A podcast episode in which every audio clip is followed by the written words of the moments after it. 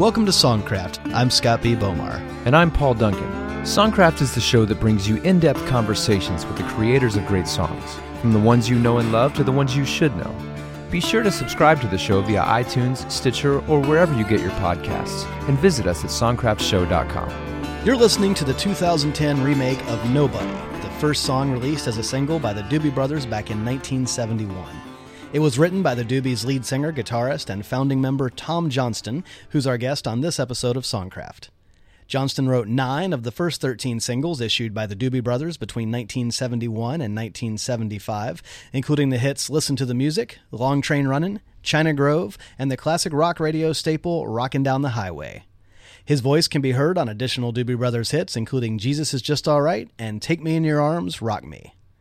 After being sidelined by health issues, Michael McDonald replaced him in the band, with Johnston eventually going on to a solo career. He released 2 albums for Warner Brothers Records, scored a top 40 single with the self-penned Savannah Nights, and performed the song Where Are You Tonight for the Dirty Dancing soundtrack, which sold over 11 million albums in the U.S. alone. He returned to the Doobie Brothers in the late 1980s, writing the top 10 single The Doctor, and going on to pen such songs as 1991's Rollin' On, which was a hit on Billboard's mainstream rock chart. Additionally, he wrote the title track for their 2011 album, World Gone Crazy. In 2014, the band released the album Southbound, featuring duets with well-known country performers Blake Shelton, Hunter Hayes, Toby Keith, Chris Young, Brad Paisley, and others. Johnston continues to front the Grammy-winning Doobie Brothers alongside fellow founder, guitarist, and songwriter Patrick Simmons. The band has sold more than 48 million albums, including The Best of the Doobies, which is among the 100 top-selling albums of all time. Okay, that opening song that we just listened to, Nobody, it's such a cool song, first of all. Yeah. And second of all, I'm really glad you just showed me this video kind of in preparation for doing this interview, and we watched the video of the 2010 remake of Nobody. Yeah. What a cool video, man. It's like interspersed with like all that great old footage, but they sound as good as ever. Yeah. Yeah, I would encourage anyone to just hit pause right now on this podcast and go watch that video of the 2010 version of Nobody on YouTube, because if you don't get fired up about the Doobie Brothers after you watch that, then you don't like music. Yeah, and then, of course, come back and listen to the interview. Yes, please do not fall down a Doobie Brothers rabbit hole on YouTube and never return to Songcraft. But the video is amazing. It's like, it's got these great, like, Almost Famous kind of looking clips, which is one of my favorite movies. And this interview was particularly fun for me because I'm just such like a big classic rock fan. And yeah.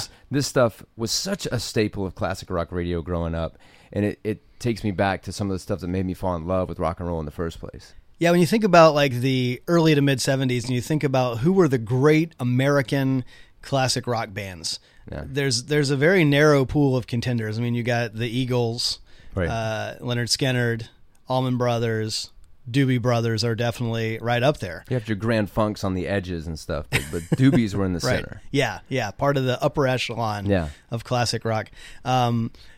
I was thinking about, you know, there's this scene in the movie Spinal Tap where Nigel Tufnell leaves the band and they're asking David St. Hubbins, the lead singer, Spinal Tap, of course, being a mockumentary in case you're one of the 3 people on Earth who's not seen it.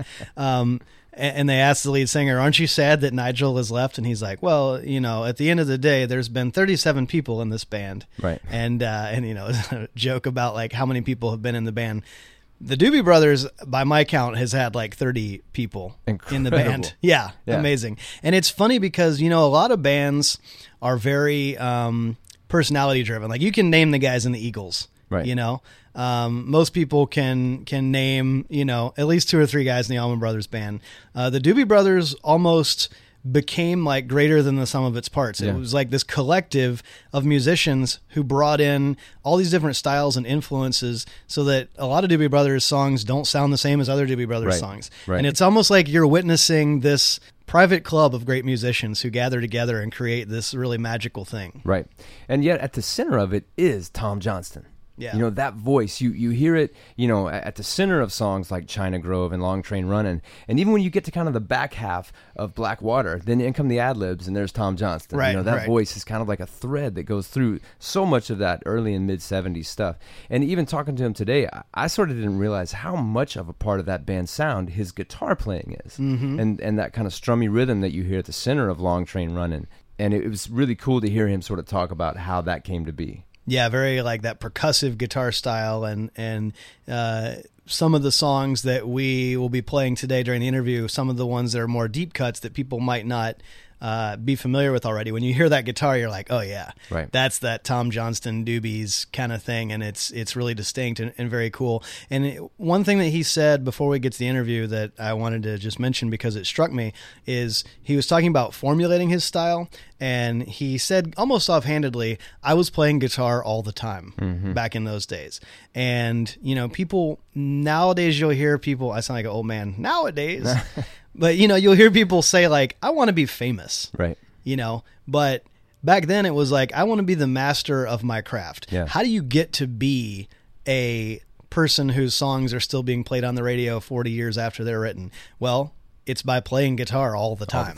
It's by learning your craft. It's by honing that art. It's by soaking up all the music that you can and always having your instrument in your hand and figuring out how you are going to put your own unique twist on it. Yeah. I think the true crime of this whole thing is that Tom has never had a chance to hear our version of China Grove from circa 1991, our high school band playing the dance in the Brentwood Academy Commons. I feel like that was probably the ultimate moment. I think the homecoming dance, us playing China Grove, bracketed by Smells Like Teen Spirit and ABC by the Jackson 5 showed that we really knew how to tie a set together. We knew how to put a set list together, that's for sure. Crowd pleasers. Yeah, let's hope no one had a video camera rolling that night. Yeah, to be continued. So let's give a listen to Tom Johnston. All right.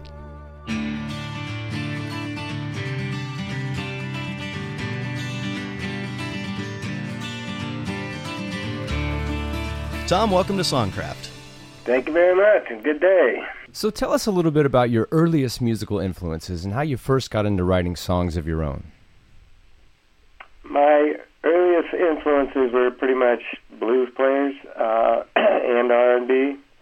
Rock and roll came shortly after with Chuck Berry. Well, no, actually, my earliest influences were like Little Richard and Bo Diddley. That's the first two out of the box. Yeah. I was only 9 years old when I heard those guys. So they had a big influence on me right away. My brother brought those albums home, and he didn't play them near as much as I did. He took them over. I loved them. Yeah. And then I got into Jimmy Reed, and then I progressed into a lot more blues players. Freddie King, the Three Kings, I call them, Freddie, Albert, and Bee. Right. Yeah. And a lot of R&B music. There was a local station where I lived in Central California in the agricultural belt. Not exactly known for being a music hotbed, although Salvador was, if you were in the country music. That's where the Buck Owens thing was going on. Right. But Visalia wasn't exactly a musical town, per se. Yeah. There was a little town called Fowler, California, and I used to listen to a station called Happy Harold's House of Blues. And it was just some little... I never saw it. I have no idea where it was. It was just something I heard the screen door slam when he decided to leave and come back in the midst of his show. It was pretty interesting. Wow. That's cool. But he played great music. He played everybody. People I'd never heard of. A lot of guys. Yeah, introduced to a lot of blues players and early R&B in those days. That would have been in the early 60s, I guess. Yeah. Well, you know, like you mentioned, that area, I mean, Visalia is a little more than an hour north of Bakersfield for those who aren't familiar with the geography. And, you know, you mentioned Buck Owens and, of course, Merle Haggard. And when you were growing up would have been a little bit right before those guys hit big. But there, of course, was a lot of country music going on in the Central Valley. Was country music something that kind of entered your awareness at all or had any influence on you? No. In a word. I don't mean that with any ill will or anything else. It just it never got played in my house by my parents or anything. My brother and sister were not into it. Yeah. And so I just never heard it. Pretty much simplistically put. Yeah. But I sure heard a lot of the other stuff. So that's pretty much what I heard and listened to and grew up playing. Yeah, yeah. And then, so, how did you first get into kind of writing songs of your own? I don't think I started really writing songs until I was about 15, I guess, and they were very rudimentary at best. Kind of like Chuck Berry ripoffs, or a blues tune or something like that. I was in high school. I played, in all the requisite high school bands like everybody else did. Sure. Everybody had to learn Hideaway, so I did that. Right. I was in a band called The Implicits. Nobody's going to have any reason to know who this is, but we got hooked up with a really interesting combination of a hooker and a janitor from Visalia, who thought it was a way to make money, basically, off somebody's parents. That's what it came down to, and that's exactly what happened. Right. And the janitor was a janitor for Capitol Records in L.A. Huh.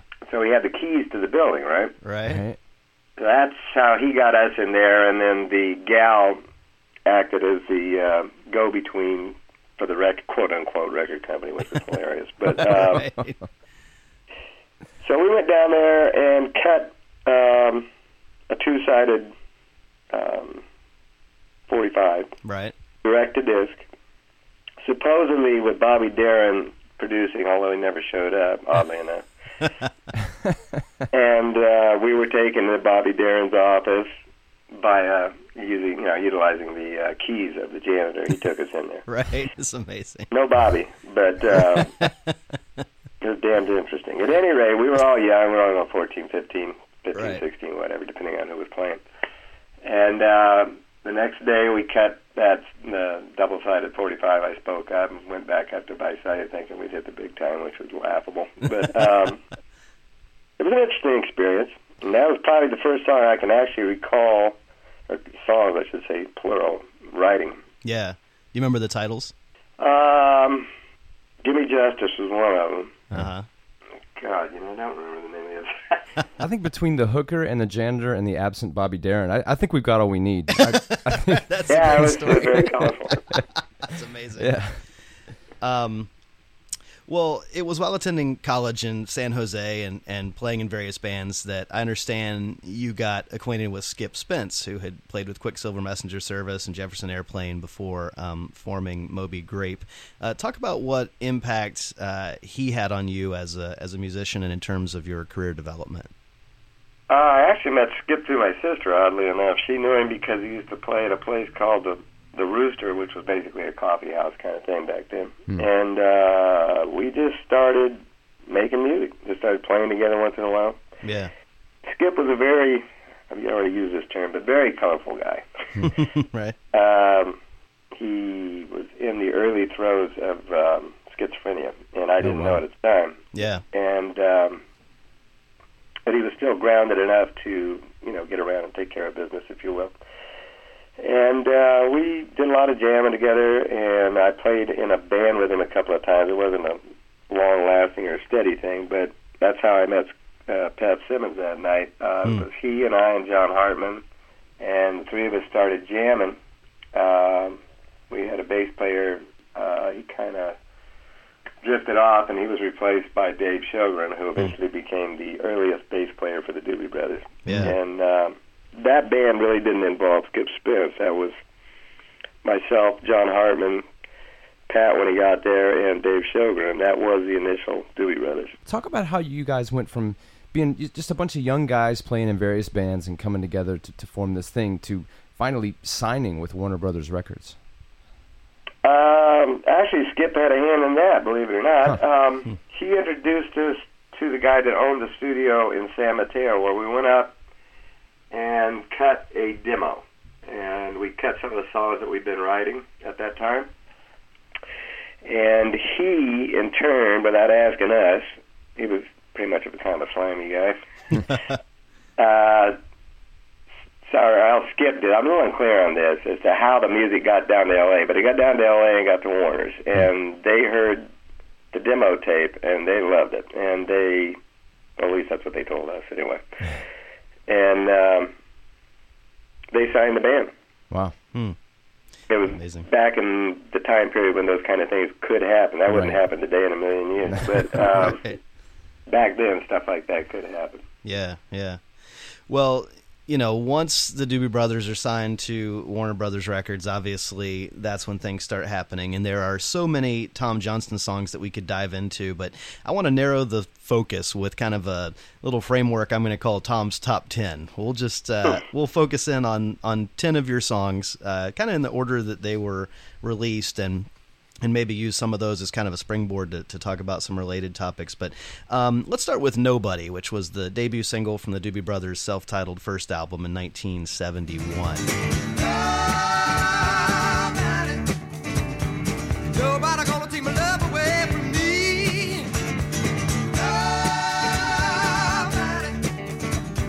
Nobody, nobody gonna take my love away. That's a song that failed to chart, but then it was re-released by Warner Brothers in 1974 after you guys had become successful, and then you re-recorded it and released as a single from the World Gone Crazy album once again in 2010. Obviously, Nobody is not one of the best-known Doobie Brothers songs, but it's one that consistently has cropped up several times in your career. What is it about that song that's special for you? I think the one thing that makes that song special was the first thing we cut. So it was a big deal. We'd never been in a studio before. Yeah. A professional studio, at any rate. And that was the first track we recorded. Wow. And it got recorded yet again, if you can believe that. Really? When we did that country mashup for Tony. Oh, Southbound, yeah. On Southbound, yeah. And that, if you want to know the truth, that's my favorite version. Is it? Really? So you guys finally got it right.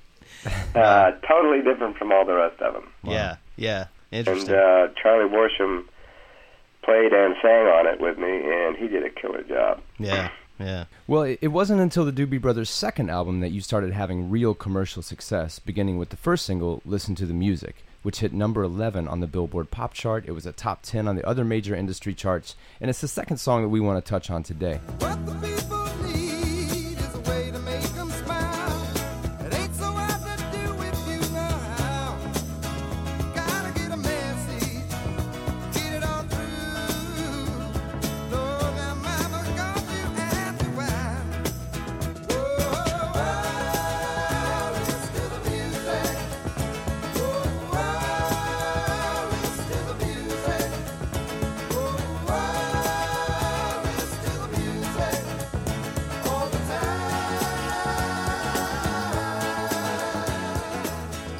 Tell us about how you came up with that one. That was basically what I call early bedroom 12th Street song. It was, I wrote it about 2 in the morning. And those days I played guitar a lot. I was playing guitar all the time. If I wasn't, in art classes, what have you, I would take that guitar and play it in parks, play it in parties, play it at, it was an acoustic guitar at that time. I was playing a lot of, which I hadn't, up to that time, spent a lot of time on acoustic. Huh. And that's where I developed that rhythm style, which was basically make your own drummer. Right. That's pretty much what that's all about. I didn't have a drummer around, so I kind of like made up with the rhythm style, having a kick and snare, if you will. Yeah. And I was in there playing, as usual, late at night in the room I had on 12th Street. And that's the first song I think I wrote. Well, it's not the first song because I wrote one when I was 18, but that's the first song that anybody ever heard that I wrote that had the words, all the chord changes, pretty much everything the way it was going to be when it was finished. Wow. That didn't happen a lot. Yeah. But that one did. And I called Ted Templeman up that night, or that morning. The Doobie's producer, yeah. At about 2:30, woke him up. And played it for him over the phone, and of course he was going, I don't know. I have no idea. I said, this one's going to be a single, man. Yeah. I guarantee this is a single. And he said, well, call me up tomorrow when I'm awake. And so I did, and we did go in and we cut it pretty much just exactly the way I wrote it. Yeah. I mean, there's a lot of little overdubs and things I wouldn't have thought of, but as far as the chord progression and the words didn't change at all. Wow. You've heard the stories, I'm sure, about as far as the lyrics go, it was aimed at the politicians of that time, which was the Vietnam War. And basically the idea is that they would stop screwing around and get together and listen to music and use that for their means of speaking. Right, right. Hashing out problems, what have you. Right. Rather than the way they were doing it, and are still doing it. Right. Not a lot has changed. That they would come to a much more peaceful and happy existence, coexistence. Yeah. And that's kind of what the song was written about. Wow. It didn't work, of course, but it was a great idea. Well, you know, maybe that's just because they're not listening. Yeah, I think you did your job. Yeah, yeah. Now they need to do theirs. Well, you guys released a couple more singles from that sophomore album, including a top 40 cover of Jesus is Just Alright, as well as Rockin' Down the Highway, which is the third of the 10 songs we want to talk about today.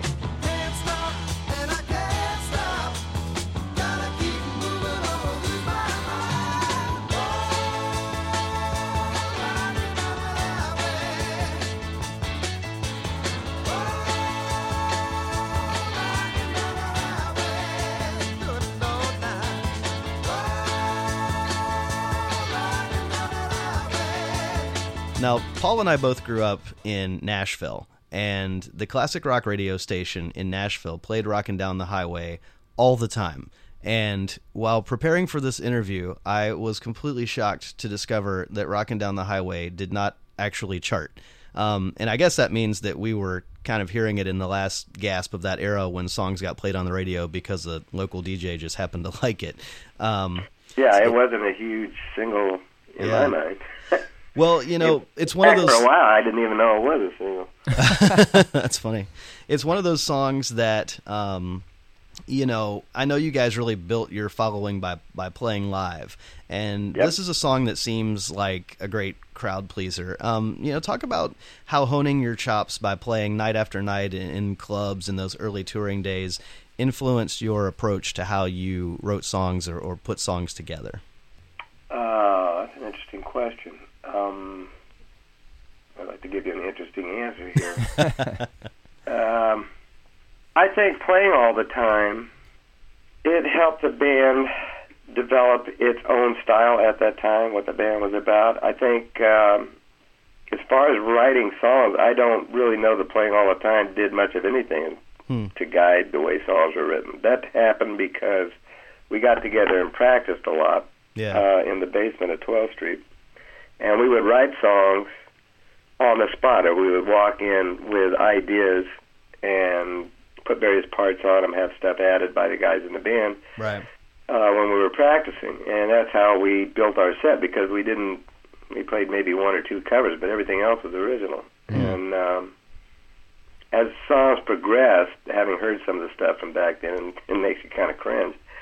But it's... it's interesting to see how a song might have sounded like early Garage Band. It ended up sounding really good once it got in the studio, and Ted and Templeman, who produced just about everything we did in that era, and Don Landy, our engineer, got a hold of it and really did an amazing job with the songs. Ted had a lot of great ideas for tunes. Yeah, Long Train Runnin' is an example.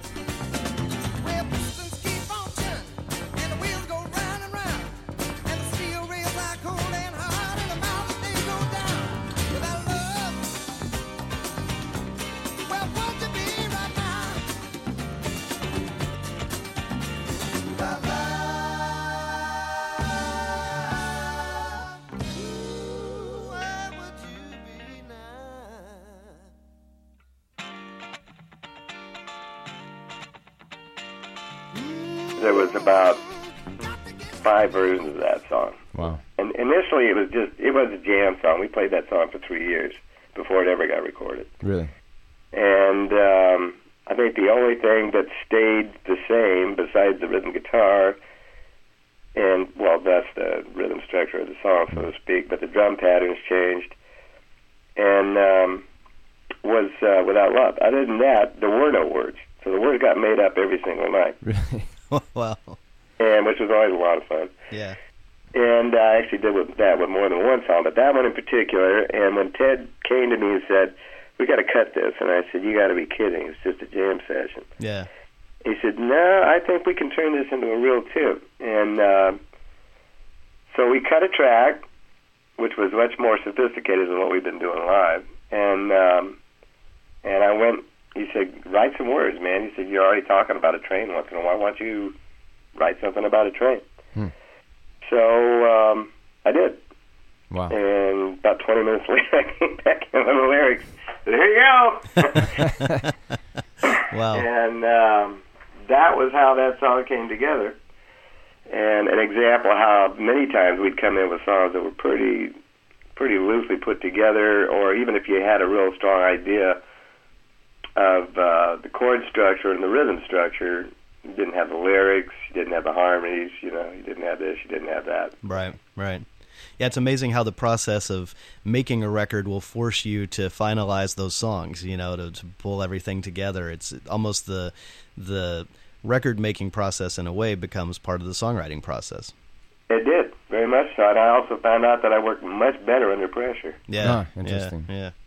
Well, Long Train Runnin' was a Billboard Top 10 single from the third album, The Captain and Me, and the next single from that same album, which is the next song I wanted to ask you about, is China Grove, which has also become a classic rock standard.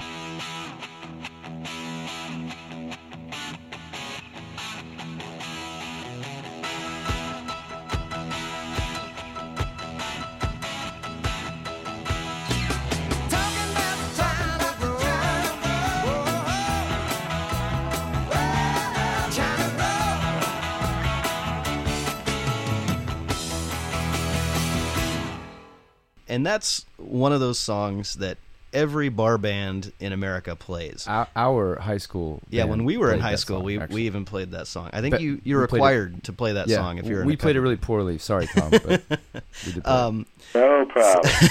We demolished a few other people's tunes in our time. Have you ever had the experience of being in a bar somewhere and hearing a bunch of guys in a house band launch into one of your classic songs with, you know, those guys being unaware that the person who wrote it and sang it is actually in the room? Not a lot, oddly enough. A couple of times, but not as often as you would think. Interesting. Number one, once we started touring, we were out all the time. And we did like 200-plus shows a year and then an album every year. So there was basically go, go, go, go, go, go. Right. And there was no time off. Right. I didn't hang out in clubs very much because when I got home, it was time to like take a break. Yeah. Sure. Yeah. And also start writing because you had to have new tunes for the next album right away. Right. And it wasn't a lot of free time looking back on it. Yeah. Yeah, I'm sure. On the road, we would wander into a bar someplace once in a while. Yeah. And run into a situation like you're describing. But oddly enough, I didn't hear a lot of people playing our stuff. Mostly, I mean, I heard them playing everything else. Right. And I remember even sitting in with people playing songs like Do the Duck. You know what I mean? It was right. Crazy things. Well, in 1974, you guys scored your fifth Top 40 single with Another Park, Another Sunday from your fourth album, What Were Once Vices Are Now Habits. Another lonely park, another Sunday.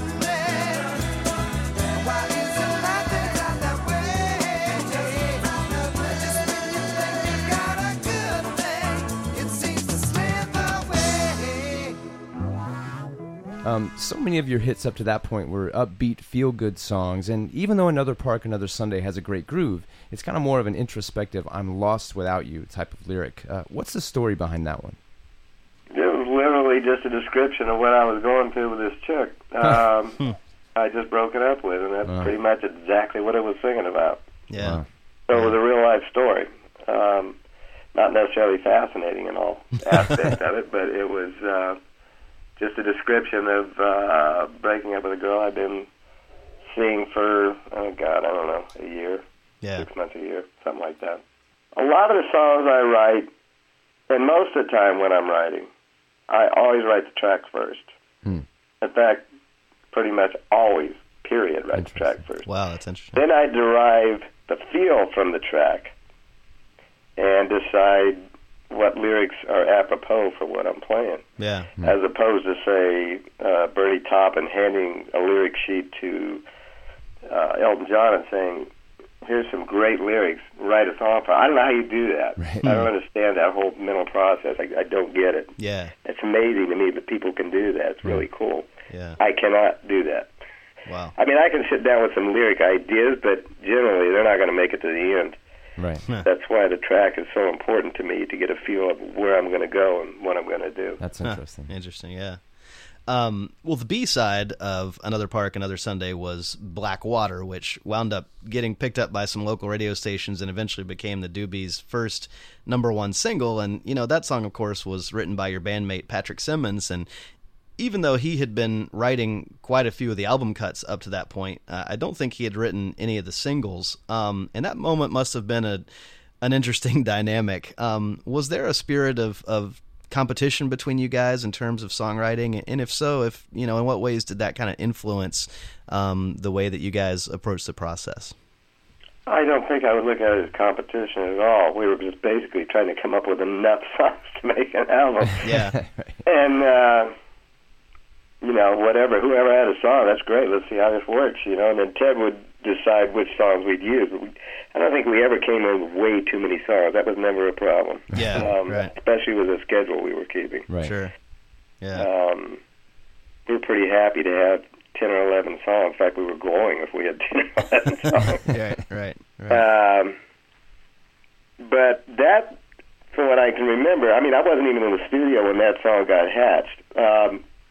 I guess he'd been noodling around with that for a while, and Ted would kind of heard it in the background, and he said, you ought to take that and turn it into a song. And Pat didn't really have a song at that point for it. It was just something to play. Yeah. And so he did kind of like what I do. He took it off and added some parts to it, and then they built in that round that they sang in the studio. That wasn't part of the song when he brought it back. Right. And I did show up for that. I did happen to be in the studio when that was going on, and actually I think they'd already sung the round, and I just sang some scat parts. I like to hear some punk and Dixieland, pretty mama, come and take me by the hand. Come on, baby, pretty mama, come and dance with me. I like to hear some punk and Dixieland, pretty mama, come and take me by the hand. Come on, baby.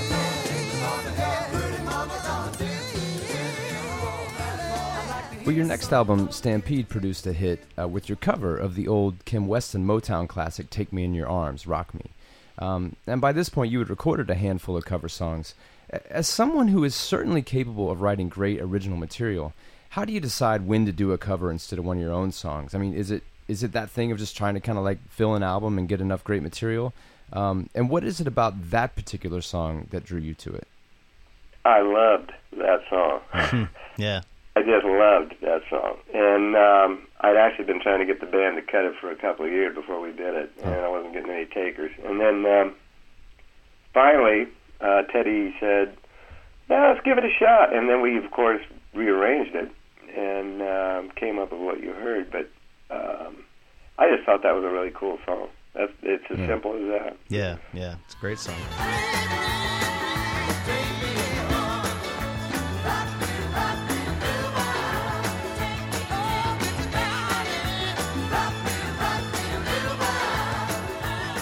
Okay, so I'm not counting Take Me in Your Arms in the Tom's Top 10, since that's a cover song. So that brings us to song #7, which is Turn It Loose. And Turn It Loose was not a single, and it was the only song. Yeah, and the only song that you contributed to the Taking It to the Streets album, which was the first Doobie Brothers record, of course, after Michael McDonald joined the band. And for those who might not be aware, you had been sidelined with some health issues, but then you briefly returned to the group in this period. Talk a little bit about the experience of suddenly having to share the creative input in the context of this whole new dynamic after you had been a fairly dominant presence on all the albums up to that point. It was interesting because I didn't hear any of the other tunes. I didn't know exactly musically what was going on because I wasn't hanging with the band all the time at that point. Yeah. I was more working on the ulcer that I was dealing with. Right. And that kind of kept me from doing a lot of stuff. And so even writing a song at all, I was surprised I came up with something. And while the song was not exactly a showstopper, we did cut it.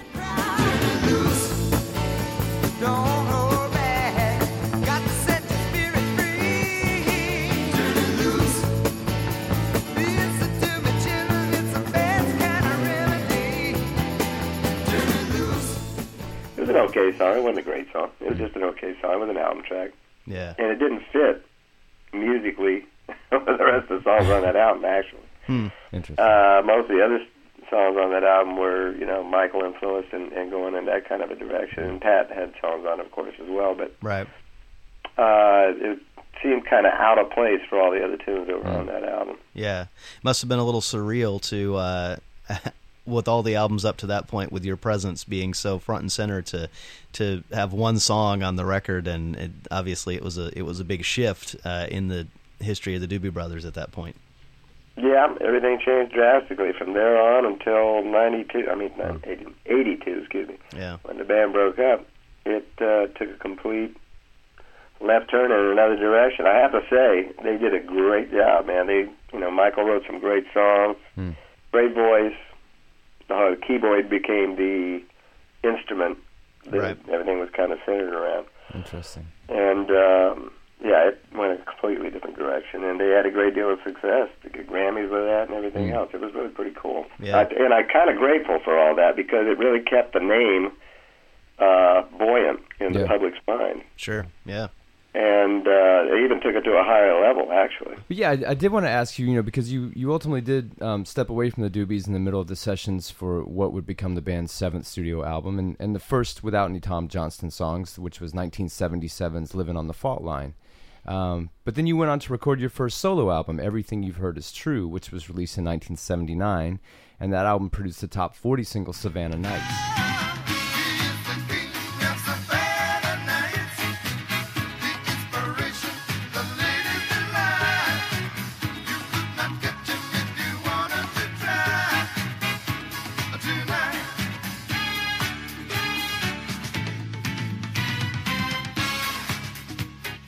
Something that we've not really touched on yet is your use of percussion, and Savannah Nights maintains that theme with kind of an almost like Latin meets disco kind of feel. Talk a little bit about what role percussion plays in your conception of a song when you're in the process of writing or building a track. People in percussion are using congas and timbales and things of that nature. Yeah. I never wrote with those things in mind. They were always put on later as... something to enhance the track. Interesting. I never sat down and said, this needs this, and this needs congas, this needs... that I can recall, except Backaways, and of course this song wasn't a single, but the song, The Captain and Me, had a tremendous amount of percussion on it. Yeah.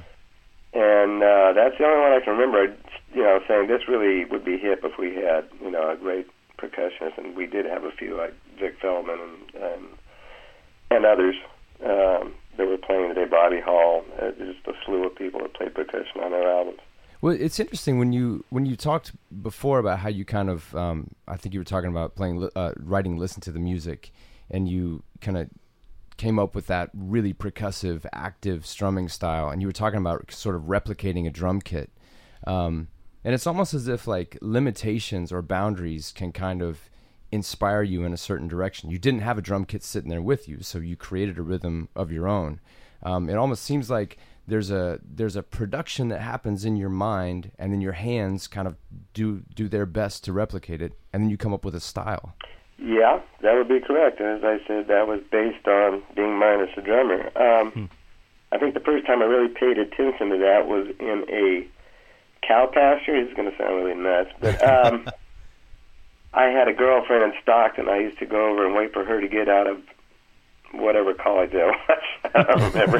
Right. It was in the summertime, and we were hanging around in Lodi, which was, I don't know, well over an hour drive from San Jose. Yeah. And I used to go over there, and I had all these hours to kill, so I would go sit in this pasture and play guitar for hours. Wow. And I had cows to back me up. It was kind of nice, really nice, kind of moving harmonies. It was great. Right. That's funny. But that's where I kind of got into that whole kick and snare thing in the rhythm. Yeah. And that's when I started doing that a lot. And then I kind of brought that in to a lot of different songs. Well, you released another solo album, Still Feels Good, in 1981 before joining up with the Doobies for one of the shows on that 1982 farewell tour. And then you cropped up on the Dirty Dancing soundtrack in 1987 before The original configuration of the Doobie Brothers came back together for the gold-selling Cycles album in 1989. Now, that album spawned the single The Doctor, which hit number 9 on the Billboard Pop Chart and is also the 9th song in the Tom's Top 10 that I want to ask you about today. Tell him music is the doctor.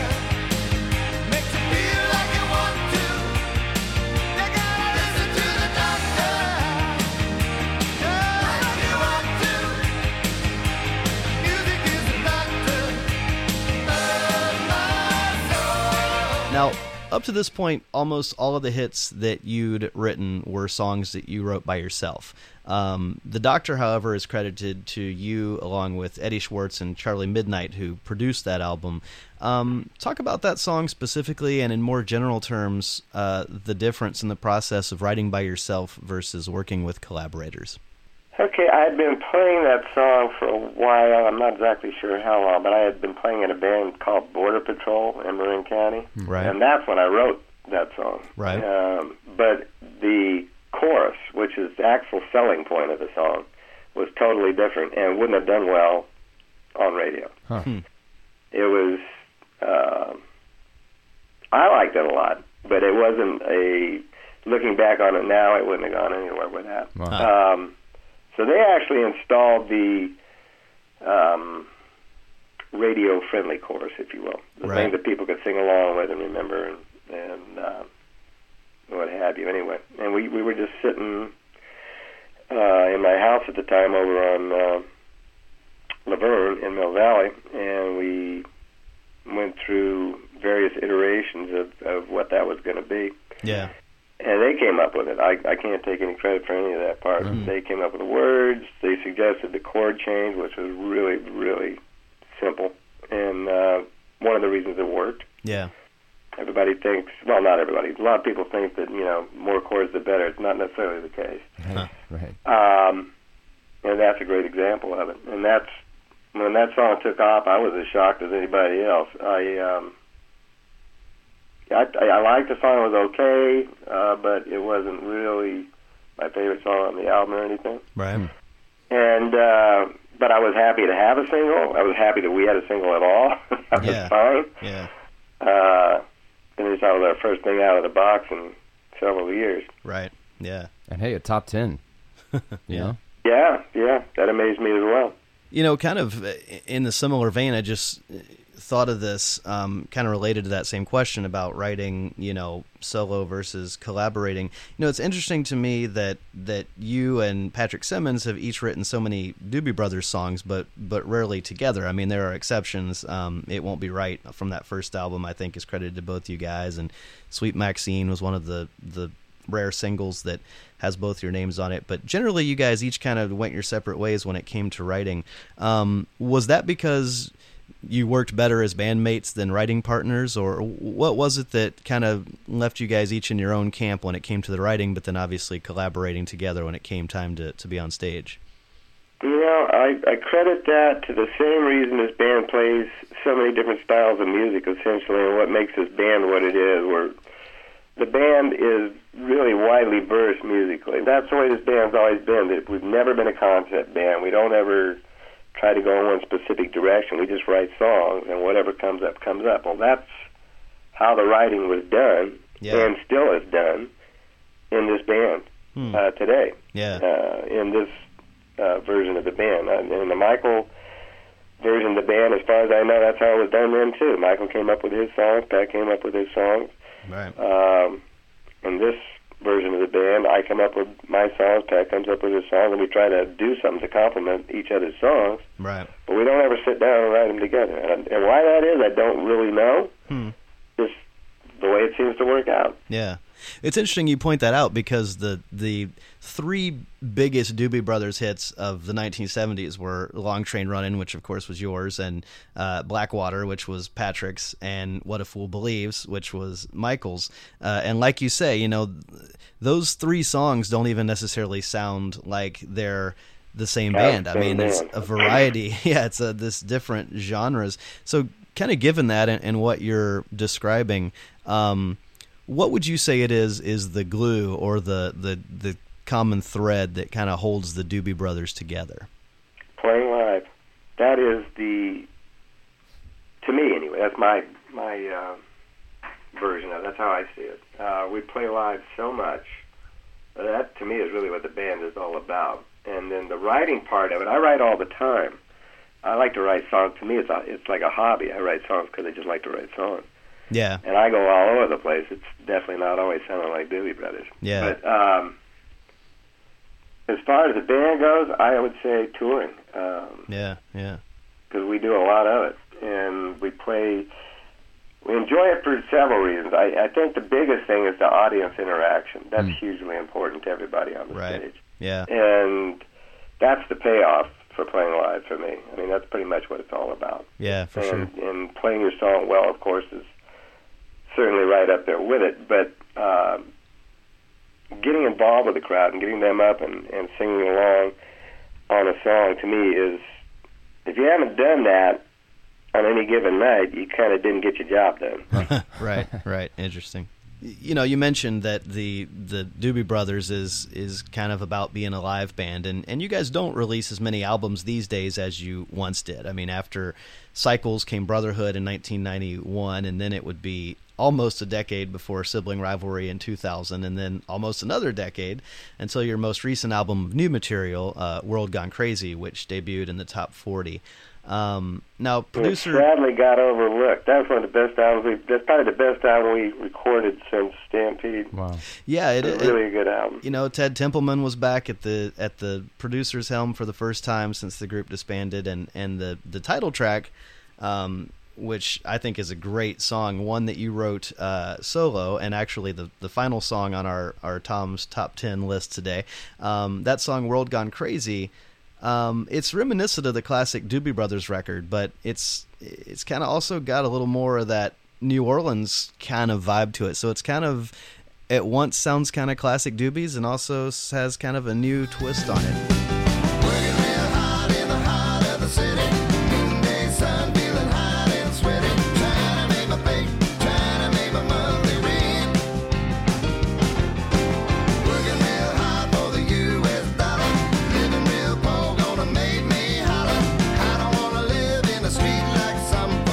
Talk about where that song came from.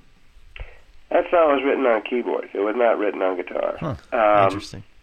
I got into a thing somewhere along the line there, probably in the early 2000s, where I started using keyboards to write tunes. And that ended up being one of them. That was also... a leftover from Keith Knudsen passing away. That didn't in any way, shape, or form have anything to do with what the song was saying or doing, but for some reason, when that happened, because I was very close to Keith, and it really shook me up. Right. And for whatever reason, it was like his parting gift, if you will. When that happened, and after I wrote about 3 songs that were just dirges, they were miserable. They were sad, I was going, God, I've got to stop doing this. And... Right. I wrote about 10 or 11 songs, maybe more, and I don't even know where they came from. Mm-hmm. It's like, as a writer, you have these golden moments, and I call them just that. I mean, basically what you're doing, as far as I'm concerned, is somebody else is writing the song, and you're just putting it down. It's coming from the ether sphere. I don't know where it's coming from. Wow. I don't know where the words come from. I don't know where the chord changes come from. They just show up. Yeah.